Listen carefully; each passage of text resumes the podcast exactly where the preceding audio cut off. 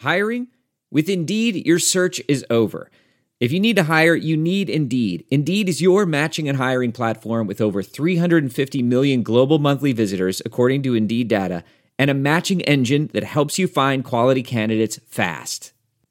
Ditch the busy work, use Indeed for scheduling, screening, and messaging so you can connect with candidates faster. Listeners of this show will get a $75 sponsored job credit to get your jobs more visibility at Indeed.com slash match. Just go to Indeed.com slash match right now and support our show by saying you heard about Indeed on this podcast.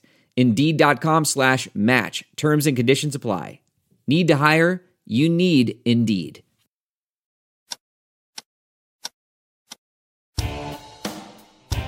Catch and Shoot 2.0 is a presentation of Pure Hoops Media. Catch and Shoot 2.0 goes well with both red and white and is perfect with a workout of your choice. Our hosts are Aaron Berlin, a former Kansas Jayhawk who believes the Orlando Magic will win the championship. Eventually. His partner is Otto Strong, a man who has covered the NBA since before Dennis Rodman got his first tattoo fellas. Thanks so much, Darlene. And with that said, hi, everybody. Welcome to another edition of Catch and Shoot 2.0. My name is Aaron Berlin. My co host, his name is Otto Strong. This is going to be a really fun edition. Not only are we going to take a look back at 2019, we might take a look back at some of our favorite moments of the past decade. We're also going to take a look ahead to what we're excited about in 2020 and beyond with what's going on in the NBA. But before we get on into that, I have to welcome in my co-host. His name is Otto Strong. Otto, how's it going, my man? Uh, doing well, Aaron. Thank you. Um, happy holidays to you. And I know that you uh, recently completed a long drive from the Sunshine State up to KC. How are you feeling? I'm I'm a little tired, you know. So when I do long trips like that, I, don't like to stop. But I got kind of fortunate. My girlfriend did a vast majority of the driving, so it's a 17 hour drive. Otto. she did about 13 hours of it, and a lot of people will sit here and say, "Well, did you not offer?" I offered the entire way. She just wasn't going to take me up on it. Wouldn't let me drive. So I just watched movies the entire way. You know, I chatted. I listened to some podcasts. I listened to the latest Sonic Boom podcast, which I thought was really good. We can get into that later. But you know, it, it was a long drive. I'm happy to be home, happy for the holidays. But do you have anything planned over the holiday break? Uh, just just hanging out with family uh, over the holidays. At this point, uh, I did get in my my uh, my Star Wars on opening day. Saw that. I'm not going to give anything away. Uh, so what were your I, know, thoughts? I don't think you've it? seen it yet. Uh, they did certain things well and didn't do other things well, and that's as much as I want to say. There's a lot more to say, and I would be happy to expound on that at some point, but I don't want to give anything away because I've imagined there are quite a few people who have yet to see it. So I'll leave it, it at that. I guess the only question I have for you, I'm not a huge Star Wars person. I'm going to see it later on in the week. But did you enjoy the new characters that they introduced with this trilogy? I know a lot of people had said that they kind of had a hard time just relating to some of the characters that they introduced in this latest trilogy. I didn't know for someone like you who grew up with the movies, if that was something for you. Well, to to your point, I, I was eight when I saw the first one. I'm now 50, seeing seeing the last one in, in this uh, in this trilogy. Uh, I do like the fact that they made efforts to uh, include people of color, include women in in heroic roles or even non-heroic roles, but major roles. So that was definitely a step that we didn't really see in in in '77.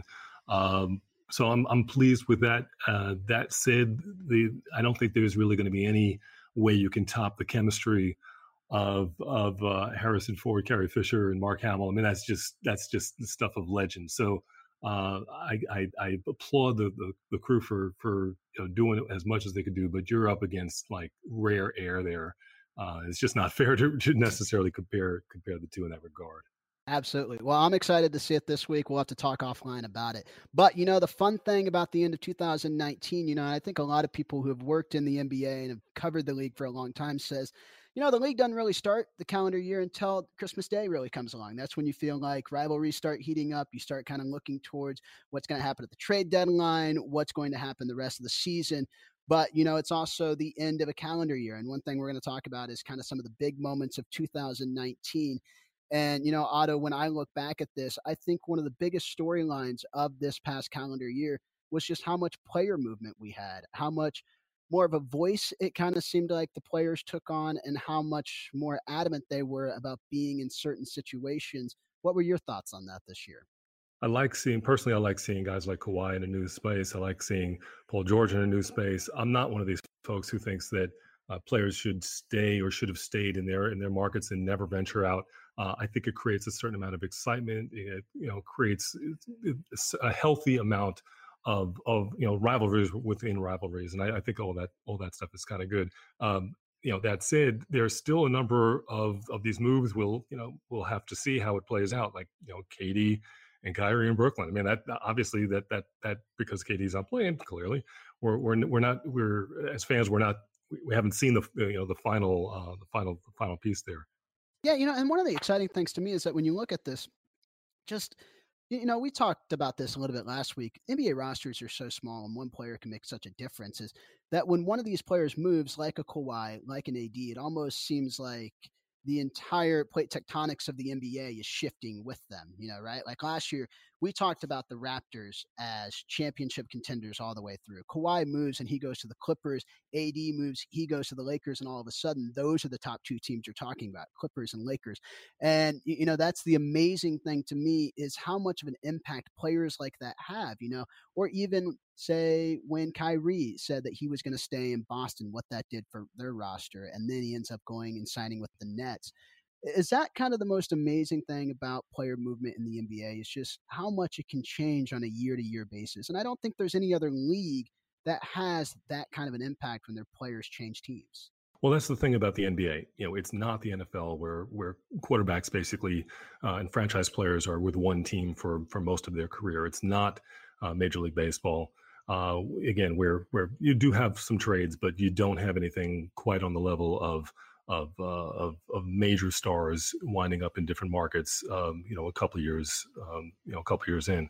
Um, but that that's that's what you get with with players taking the, kind of the reins on on where they determine uh, they want that they want to you know where they want to go and who they, who they want to play with and play for. You know, to that end, as a Knicks fan. Uh, I'm always marveled at the old argument that goes all the way back to seemingly the 90s, uh, seemingly another time when you would have, uh, you know, when people would ask the question, well, who, who wants to play on Madison Avenue? Well, I mean, you know, let's think about it.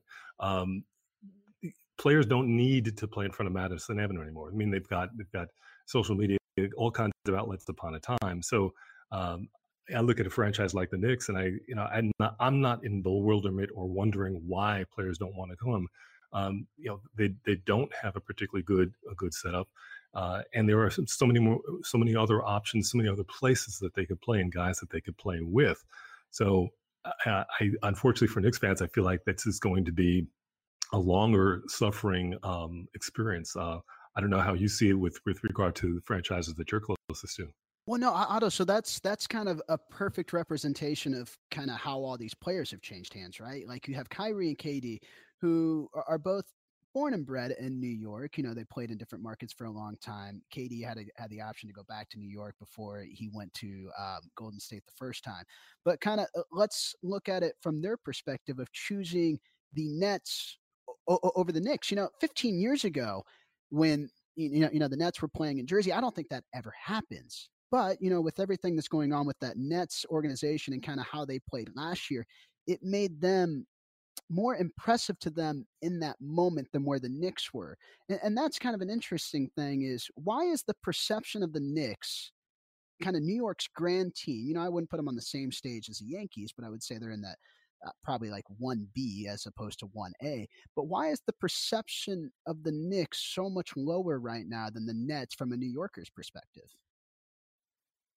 Well, I mean, part of it goes back to you know the the, the whole the ABA thing, and that the you know, the yeah the NBA teams, and obviously the Knicks were one of those, and the ABA teams and the Nets were one of those, and so you know just from from, from the jump, there was always a bias. If you were going to be rooting for a New York team, you were going to root for the New York Knicks. They played in the Garden.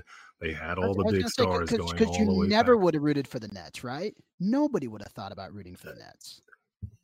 No, I mean the, the Nets played on uh, you know outside of the five boroughs. They played on Long Island for a little bit. They played in New Jersey for a little bit.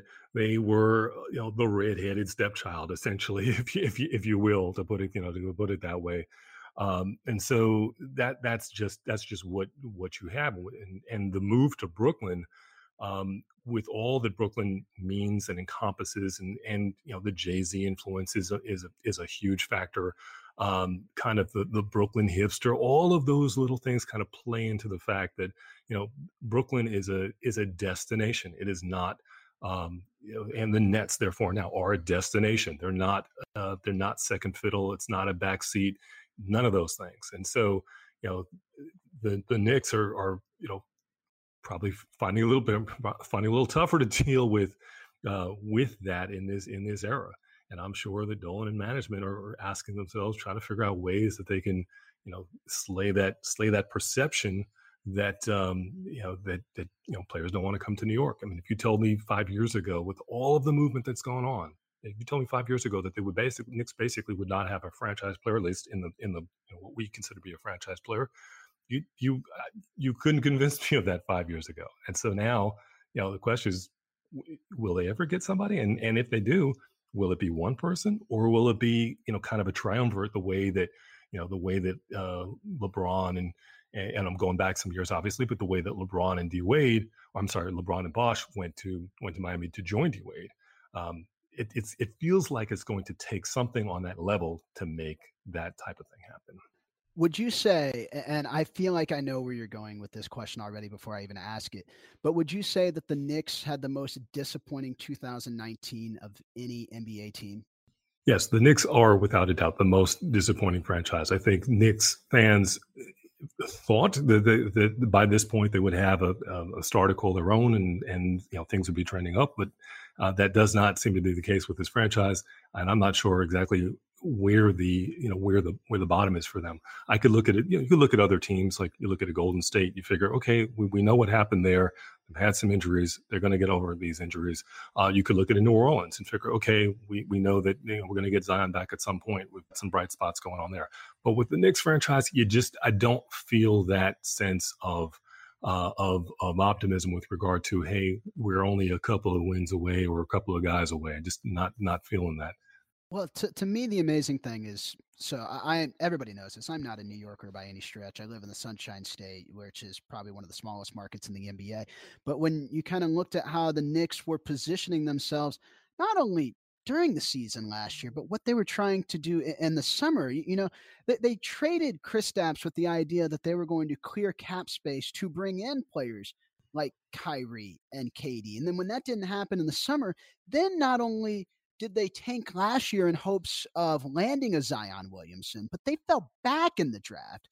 And so, like, when you look at some of the disappointments that were 2019, I think it's easy to say that every plan that the Knicks had in place didn't happen. And, you know, it's not only one thing to not go with your plan A or your plan B, but they were on plan C and plan D. And that's kind of it goes back to what you're saying. It goes back to where the branding is right now with the Nets as opposed to the Knicks and how they change that perception because it's a real struggle right now for them. Yeah, I mean, so if you'll indulge me for a second, you know, we've got movie screens on our phones, we've got self-driving cars, McDonald's is now selling meatless burgers, and yet we're still kind of there is still a section that's one of people wondering when, you know, won't won't NBA players want to play on Madison Avenue? It's just that that to me, the Knicks are going to need a kind of a wholesale, you know, top to bottom uh, scrubbing, cleansing, and just and I, I, don't I don't know how else to put it. as as a as a kid who was a fan of the Knicks back back in the day, uh, I don't I don't know what else to say or how else to phrase that.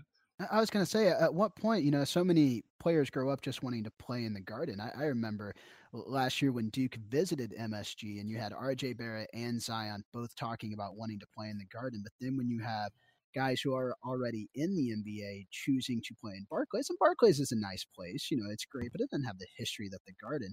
Do the Knicks, and this is probably the last question I have on this topic before we pivot to what happened with Golden State this past year. Do the Knicks try and sell their tradition a little bit too much, and instead they need to try and just worry about positioning themselves in their own market?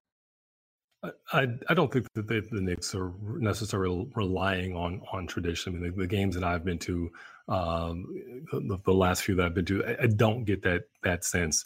Um, the the sense that I get is is just that they are seemingly rudderless and directionless, um, you know, through coaching changes, um, Fizdale, Hornacek, you know, others, and I don't, I just don't get the sense that they've got um, a plan, as you mentioned earlier. There were, you know, once you having to start reaching down to your plan C and D and E, you know, you're you're in big trouble, and and players have. Uh, players are way more intelligent now than they've been and have way more invested into um, what is best for them in their long term, you know, their their career short term and long term, and what is the vision and what is the plan. And if and if you know if the player is not feeling what you're selling, they're going to bypass you because there are other options. There are better options. I mean, you know, the folks in in New Orleans with Pelicans, they had a plan. You know, um, I mean, other markets just have have been able to um, make it clear to players what they want to do and what they are trying to do, and uh, you know and go and get it done. So yeah, I, I just see a whole lot of problems for um, for for the Knicks uh, down down the line. Let's let's get into a different team that is currently underperforming, but for a whole different set of reasons. Golden State Warriors, sir. What can you tell me about the Warriors, and what do you think is, is where is this club? Where is this club heading? So the interesting thing is we've never seen this happen to a team like this, right? Uh, like the Warriors were so far ahead of everybody two, three years ago. And then you even look back to last year, you know, if Klay doesn't tear the ACL, if KD doesn't have the Achilles injury, they probably win that finals. But I, I don't know if we've ever seen a team be decimated like that in, in such a short amount of time, you know, in any of the four professional sports. And so it was and we, we were going to go over this what our toughest moments were in 2019 i think collectively not only watching KD go down in a game where he tried to come back after already being injured, and then you also had Klay go down. I think the very next night in Golden State. Watching those two guys on back-to-back nights, I believe what it was. It might, might have been two games apart mm-hmm. from where it was, but just watching kind of the fall of a titan in, in, real time you know you see that stuff happen in, in the summertime when players move or they try to find situations to better themselves, not only financially, but professionally as well. And when they want to take that next step in their career, you never see it happen in real time like that because of injuries. And for me, that was so hard to watch because this team had been put on a pedestal and for good reason because they had dominated the NBA. They were game changers. You know, they were four all stars that were working together for the betterment of the team. And to just kind of watch that happen and then to see what kind of happened to them this year as injuries continued to kind of derail them. And I do think that was five years of extra seasons on their legs, kind of building up. And it was a team that I think needed a break, it needed a respite. Uh, and for them to kind of change courses so quickly, you know, they, they did that sign and change with D'Angelo Russell in hopes of just adding a third star. But the thing is, when Steph doesn't have Klay to help him space the floor, D'Angelo Russell is not necessarily a spacer. He's more of a driver and a passer, and he's a good point guard for what he is, but he doesn't complement Steph the way that Klay does. And, and the second that Steph went down to see them pivot so fast and say, all right, we're looking towards the next season, I think they're in a better situation because of what happened to them this year in 2020. And we can talk about that later than they would have been had they played out this year with the roster that they went into 2019. What's your take? Well, it, it I, you love to see guys, you know, young guys, get opportunities. You hate to see young guys get opportunities at the, at the expense of superstars, Absolutely. iconic future Hall of Famers going down. So, uh, going back to to the finals, um, I mean, for me, part of part of the uh, you know the injury bug kind of kind of picked up. I think it was game two, if I'm not mistaken, where Klay tried to do the, the the kick out to get the foul call, wound up coming down awkwardly on the leg, and while they won that game they lost the game three that he missed. And so that kind of, you know, put the Warriors a little bit back on their heels. And then, as you mentioned, games five and game six, six successive games with, with injuries, um, you know, the, um, uh, KD, of course, and, and then, and then Klay. And that kind of put the kibosh on, on, on what, uh, on what the Warriors were trying to do. But there's no question that, um, that if you're if you're looking for a, a, bright spot here, you know it's it's you know, seeing that other guys are getting some some opportunities, you know, for, for playing time. I mean, Eric Paschall for for a while was you know lightening up, um, you know, and then of course the the, the bizarre injury to, to, to Curry. I mean, that was not that's not something that that load management would have would have cured. It was just one of those, you know, going driving in the lane and you somebody lands on top of you. I mean, those things those things unfortunately happen. So, you know, I like the fact that the um, you know, that we're seeing some the Warriors are having to show their depth a little bit. You know, obviously they're they're not they're not the same you know club that that that uh, that, that was playing last June. Clearly, no no way in shape form. But um, but you do kind of feel like okay, this this club is you know the younger guys are getting some experience, and uh, and, and everybody will be coming will come back healthy, and they'll be able to you know run in 2020 and presumably you know be the same warrior club that that uh, that we all expected they would be at the outset of 2019 um, yeah, it's going to be weird to see them, and not to cut you off, it's going to be weird to see them take that step back this year, but you feel like they're going to take five steps forward next year with a high draft pick, with, I believe, they have a second first round pick. And so, you know, that was part of the problem last year in 2019 in the finals. You know, that bench wasn't very deep. Now right. I think they're going to have an opportunity to re-solidify that second unit, kind of beef it up a little bit, help their starters because really the last two years they've been kind of reliant on Steph, Klay, Dre, and KD. You know, and without Iguodala, you know, I, I think we've seen how big of a difference he made for them as well. But you mentioned one quick thing, and before we get to kind of our best moments of 2019 was load management the biggest story in the NBA this past year? yeah, so so load management, of course, was, and and, and if you uh, you out there in, in uh, listening land uh, heard, you you you know that uh, we had an ask out a question which was about load management. Uh, but but yeah, I, I, I don't think that it certainly did, has not that topic had not gotten uh, nearly the kind of attention you know, or you should say that it has gotten much more attention now than than than uh, than it has in years past. Um, uh, any any final takes for you on load management?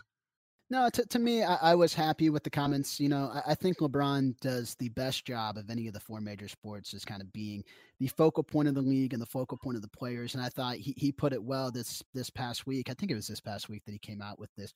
But uh, I'm paraphrasing, of course, but he basically said that there's too many young kids – that come to an arena to watch me play. I don't know how many games that I have left in my career. And so that if I'm not hurt, I'm playing, or if coach isn't sitting me because of an injury, then I'm playing. And, you know, that's a player that's been in the league 17 years that has a lot of miles on those legs from not only all the finals appearances he's made, but all the playoff runs that he's made as well. And, you know, to hear him ca- kind of stick up, and that's a guy that takes probably better care of his body than anybody else in the league to hear him say those things, I think that resonates with the other players in the league because he is um, the, the most vocal among them. And I think that the way that he goes about things are the right way. So, you know, if LeBron is saying that he's going to play when he's healthy, I think other players will take notice.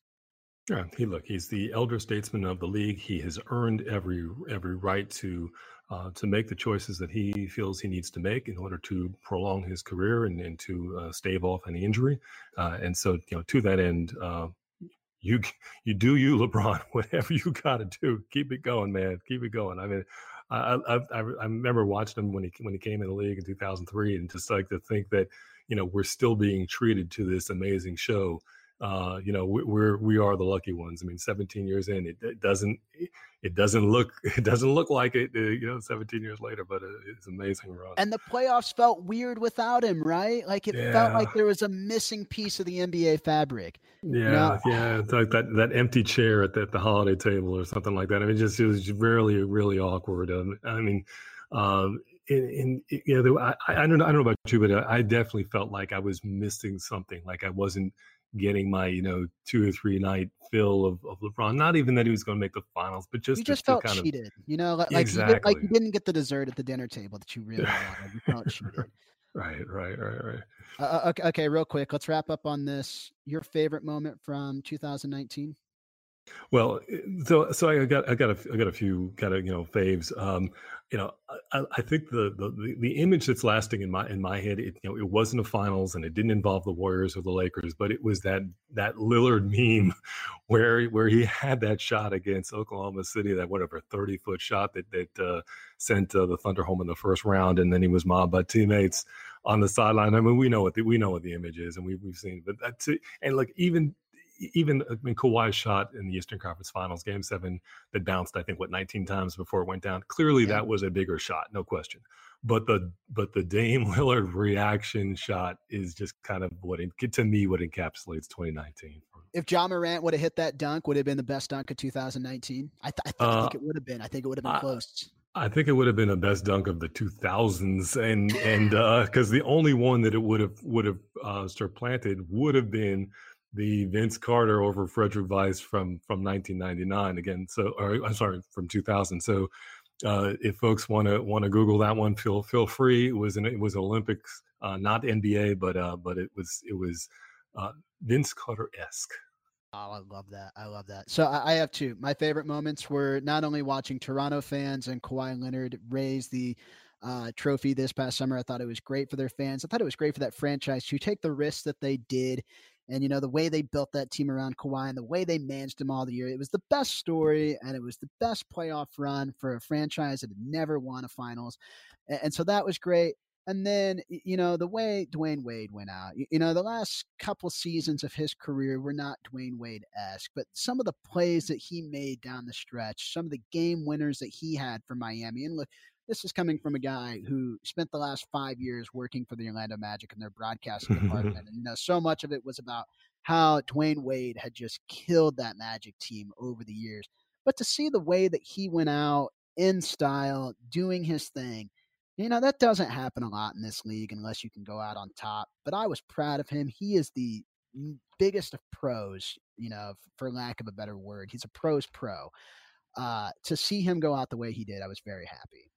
Dwyane is a, is a class act. He's a class guy. I, had the privilege of working with him on some magazine stories when I was at ESPN the magazine, um, some cover shoots and things like that. You know, he, you know what what he is, or at least what you what you see is exactly what he is. Is a, is um, a superstar, yet he's a humble guy at the same time. And um, you know, I, I certainly um, you know I know he's retired now. Wish him all the best in in, in every in everything that he does, and, and um, you know, was just uh, um, again, like LeBron, was just thrilled to be able to um, to have uh, be able to to say that I saw him play, you know, back in the in the heyday for for uh, for, for those years. So, uh, so with that, that is the capper on 2019. That was dope.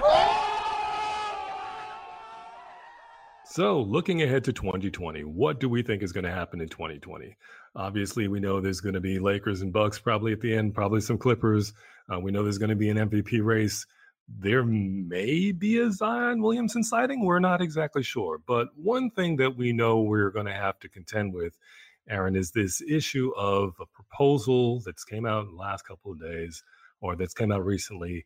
Uh, it's, a, it's a proposal for a 78 game schedule so losing four games, but would include an in season, early season tournament that would involve all 30 teams and possibly a play in tournament to determine the seeds seven and eight for the NBA playoffs. Now, all of this goodness won't start until the 20, so starting the 2021 slash 22 season.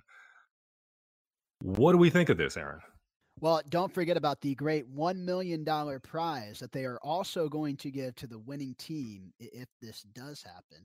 No, I, am not one to like be frustrated, and I think Adam Silver has done a great job with this league and where he's taken it and the way that he's managed these franchises and their owners. But this is this is an issue that I think is contrived off of what the college basketball season does, right? Like the college basketball season for all of its ups and downs and the and the way that it's run and all the issues that it has. One thing people do enjoy is they enjoy the kind of like Thanksgiving week tournaments that a lot of these teams go on and kind of just the intrigue that it gives to the early part of their schedule. The problem is is that if you're the NBA and you sit here and you try and adapt this, college teams play 30 games in a year and those tournaments are already built into their schedule. And, you know, at most, they're going to play 32, I think. And then if you make a run to the NCAA tournament final, the most games you'll play in a year is 40. NBA teams are playing 82 games in a single calendar year, and not to mention the seven game playoff series that you're tasked with if you make it to the playoffs. And so, one issue I have is the purse isn't a big enough incentive to some of the high level players in the league. Take LeBron James, for instance. I, I, think his AAV is around 35, 36 million dollars a year. Do you think a $1 million prize is a big enough incentive for him to put extra games and extra mileage on his legs at this point in his career as opposed it is to a guy that's playing at the end of the Magic's bench like Michael Carter Williams. It's not. And I just don't think it makes enough sense for LeBron to participate in, in a tournament like that. Now, the other issue is is that regardless of what the in-season tournament is, how long that is, also the play-in, docking four games from an 82 game schedule is not enough when you're already probably going to add 85, 86 games, depending where they land in these tournaments. So I, I like the idea, but the initial, and it's probably going to go through a lot of different phases through before it actually gets worked out. The initial idea is fine. What these numbers that they've been presented with are not enough to make it viable for players to want to make this happen. So yeah, if you, if you're making thirty million dollars a season, or you know, there are a handful of players who are obviously making that amount. Uh, to to to you know, lure an extra million to, to throw that out there, uh, I mean that that's that's like you know, I mean, that could be endorsement money that, that someone's already getting, or you know, a fraction of a shoe deal. So it, it feels like they're going to uh, need to it's approach like this round money in, in, for a draft for a draft. Right, right, yeah, right. Exactly. So they're going to need to kind of, you know, come up with a. I think they're going to need to come up with a different way, a different form of an incentive.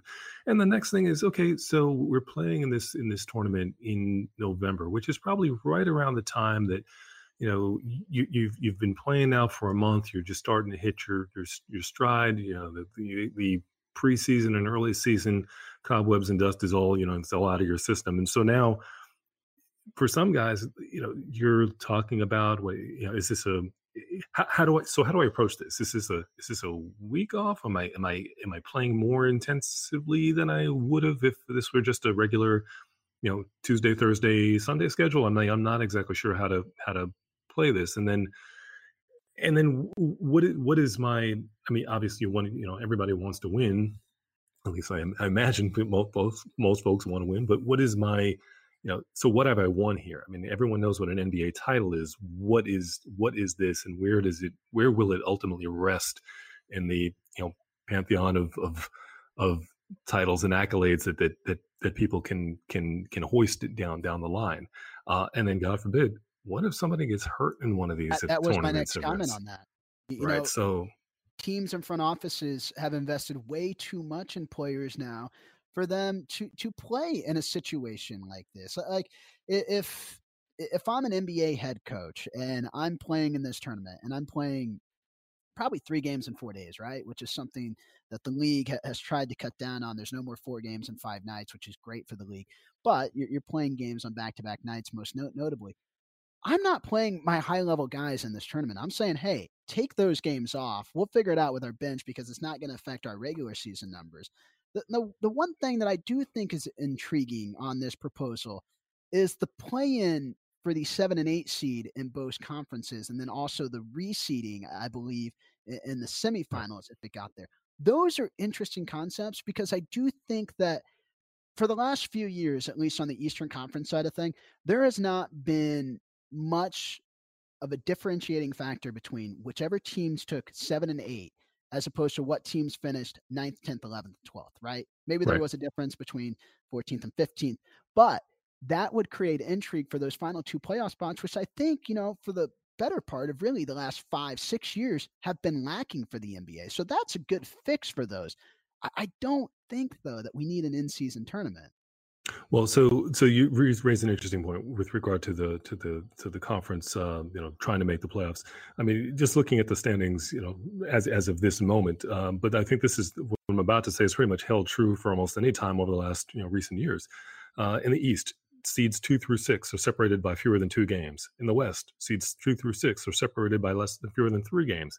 So you've you've already got kind of uh, a lot of drama built into that into those middle seeds and I and I suspect that, that this would be a way to create a little bit more drama in that seven, eight, nine, ten. Um, you know, create somewhat of a carrot for for for a club that you know might have gotten squeezed out the last week of the season. There's still something to play for. There's still a little drama there, and I, I get that. Um, you know, go, going back to the to the uh, to the early season tournament, um, you know, in in addition to to injury and you know whether guys should play or shouldn't play. so here's here's one thought that I that I had. What if you scrapped the entire preseason and you made this tournament the preseason? What if you I do love that? that. Yeah, to, Yeah. to me, that makes more sense, right? NBA head coaches hate the preseason. I think NBA fans hate the preseason because they hate going to games where a LeBron's not going to play or uh, a Kyrie's not going to play, a Kawhi's not going to play. And this would give you the opportunity, if you made the run through this tournament, to kind of get games under your belt. You know, the, the whole thing is NBA head coaches will say they really only need three games to figure out where they are. And then if you're eliminated, you get more of a training camp. You know, I, I think that's an incentive. And I think the biggest thing that probably hasn't been hit on that a lot of people aren't realizing is if this in season tournament does happen, I don't get the sense it's going to happen domestically. The NBA wants to have a footprint in London and Mexico City, uh, in one of those international markets. And so I ultimately think that's where this tournament happens. So not only are, are, are you losing games here stateside, you know, you're losing two home games for whichever team you're a fan of, four games total in your regular season. Uh, but then you're watching games that are in a time zone that's six hours away, or you you, you know a, a different country that is not going to be held where you would see those games in your season ticket package. Right, and it's and it's also coming at a time when yes, the NFL is going on, but it's not like you're contending with you know with baseball as well.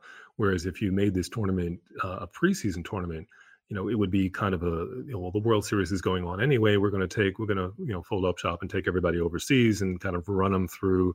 You know you you can have um, you know you can have one the the, the the the West Coast teams could play in China and Japan, and the East East Coast teams can play in Europe and and the central teams can play Mexico. Yeah, and, and that they, you know that that starts to to make a little bit more sense. And and like you say, you know the the teams that that you know uh, win, then the starts can come out right before the right before the season starts.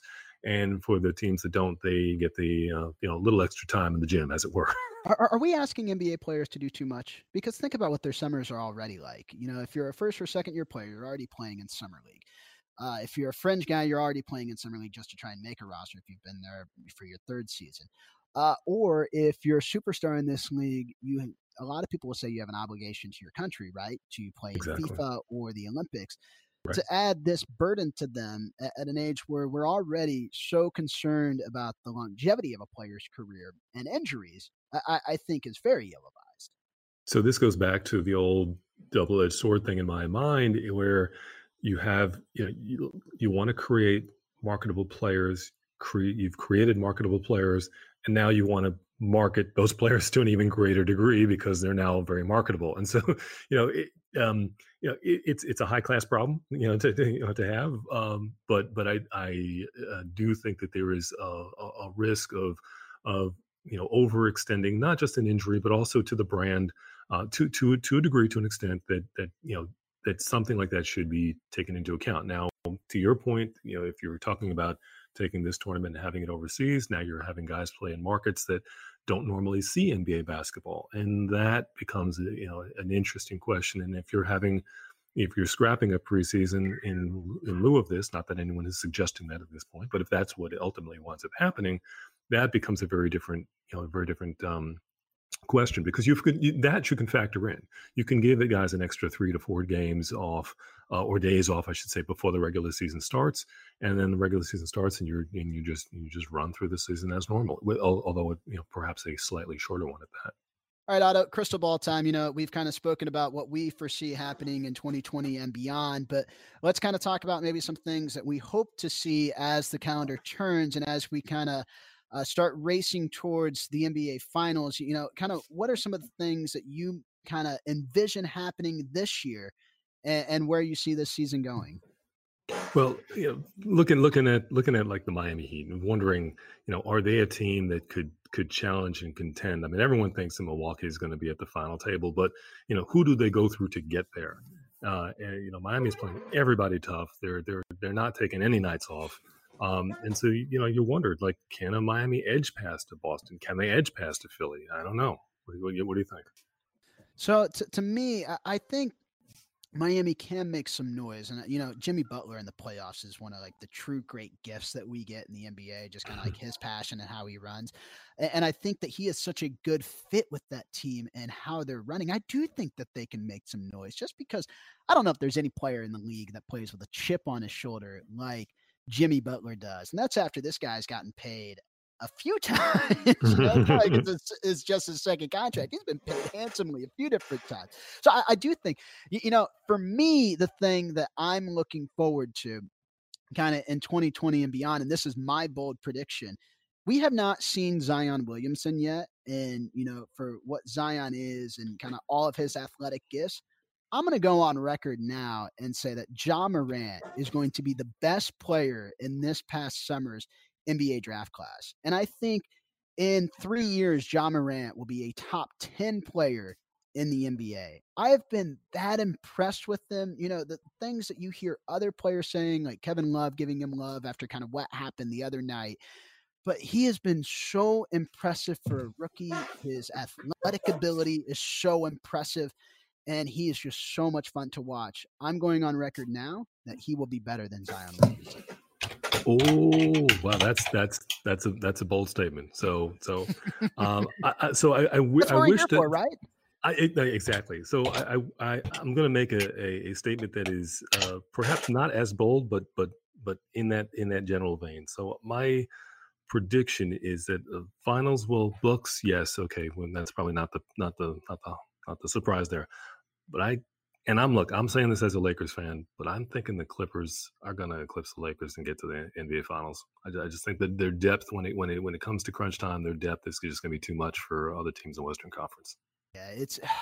I mean, it's so tough with everything that they have in that second unit. And I I think that you know part of their struggles early on is that they're still on this rotating schedule of when Kawhi will play, when Paul George will play. That we haven't really seen them together a whole lot, and I don't know if we're going to get that a lot in the regular season. But once kind of that second season starts and the playoffs run, I think it's fair to say that that's probably not going to be a Western Conference Finals match, right? It's probably going to happen in the semis, and to see kind of that clash of titans, if it does happen in the semifinals, that could be a lot of fun. Yeah, that's gonna that's gonna be epic. I mean, uh, fun to see the you know the the LA faithful trying to trying to pick a side, or or I guess what Lakers fans showing up at Clippers games, and you know you know how that goes. But uh, but the, look, the series is going to be a lot of fun. I mean, the, the Western Conference, uh, top to bottom, from from the jump, is going to be a lot of fun. Uh, you know, Eastern Conference is just going to be kind of a you know the question will be how many games will it take the Bucks to to get to the finals? You know, well, well, uh, but yeah, but uh, but uh, aside from that, I, I, the other the other you know prediction I, am going to make here is like I, am still not sold on on Houston. Um, you know, they they struggle with with you know against against winning you know winning clubs, uh, and I I just feel and fear that uh, as great of a show as they put on, and, and Harden in particular, um, that they could very easily be, be a one and done depending on, on who their first round matchup is. It goes back to the thing that we said last week, right? Harden is yet to win anything in the NBA, and I don't know if that's a product of the personnel that's been around him, the coaches he's had, or just the time period that he's played in. You know, but it, it says a lot that you have a player like that who puts up the numbers that he does and is yet to win uh, anything in, in, the NBA. Um, so, you know, that's kind of my thoughts on that. I, I will say this I, I, know that you had wanted to predict this. The 2020 MVP probably going to be Giannis. I don't know if there's anyone else that can eclipse what he does for that Bucks team. Uh, no, it, it, it, he's just he's just uh, you know you, have said before we have not seen anyone you know like him uh, you know doing doing what he does with with the consistency that he does it. So uh, look, you know uh, I don't think any other player in the league can can say they were, you know, um, you know, that they, that they somehow were were overlooked. I mean, Giannis is just is just a you know he's just having a moment, you know, right right right through here, and um, and he's still he's still getting better, which is the scary part for you know everybody. You saw how he dropped those threes. Um, you know, I just don't know. You know, is there anything that he cannot do?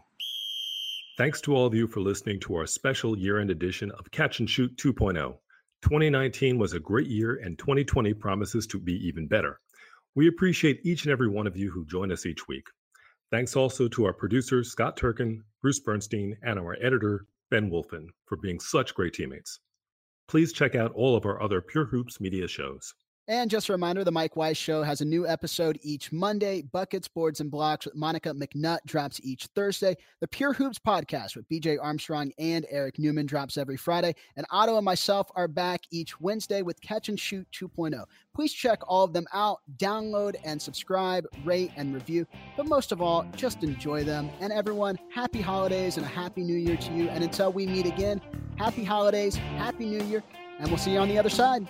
Catch and Shoot 2.0 is a presentation of Pure Hoops Media.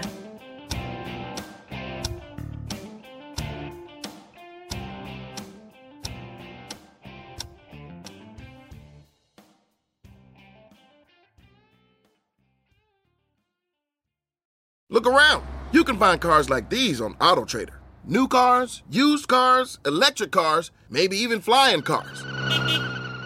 Okay, no flying cars, but as soon as they get invented, they'll be on Auto Trader. Just you wait. AutoTrader.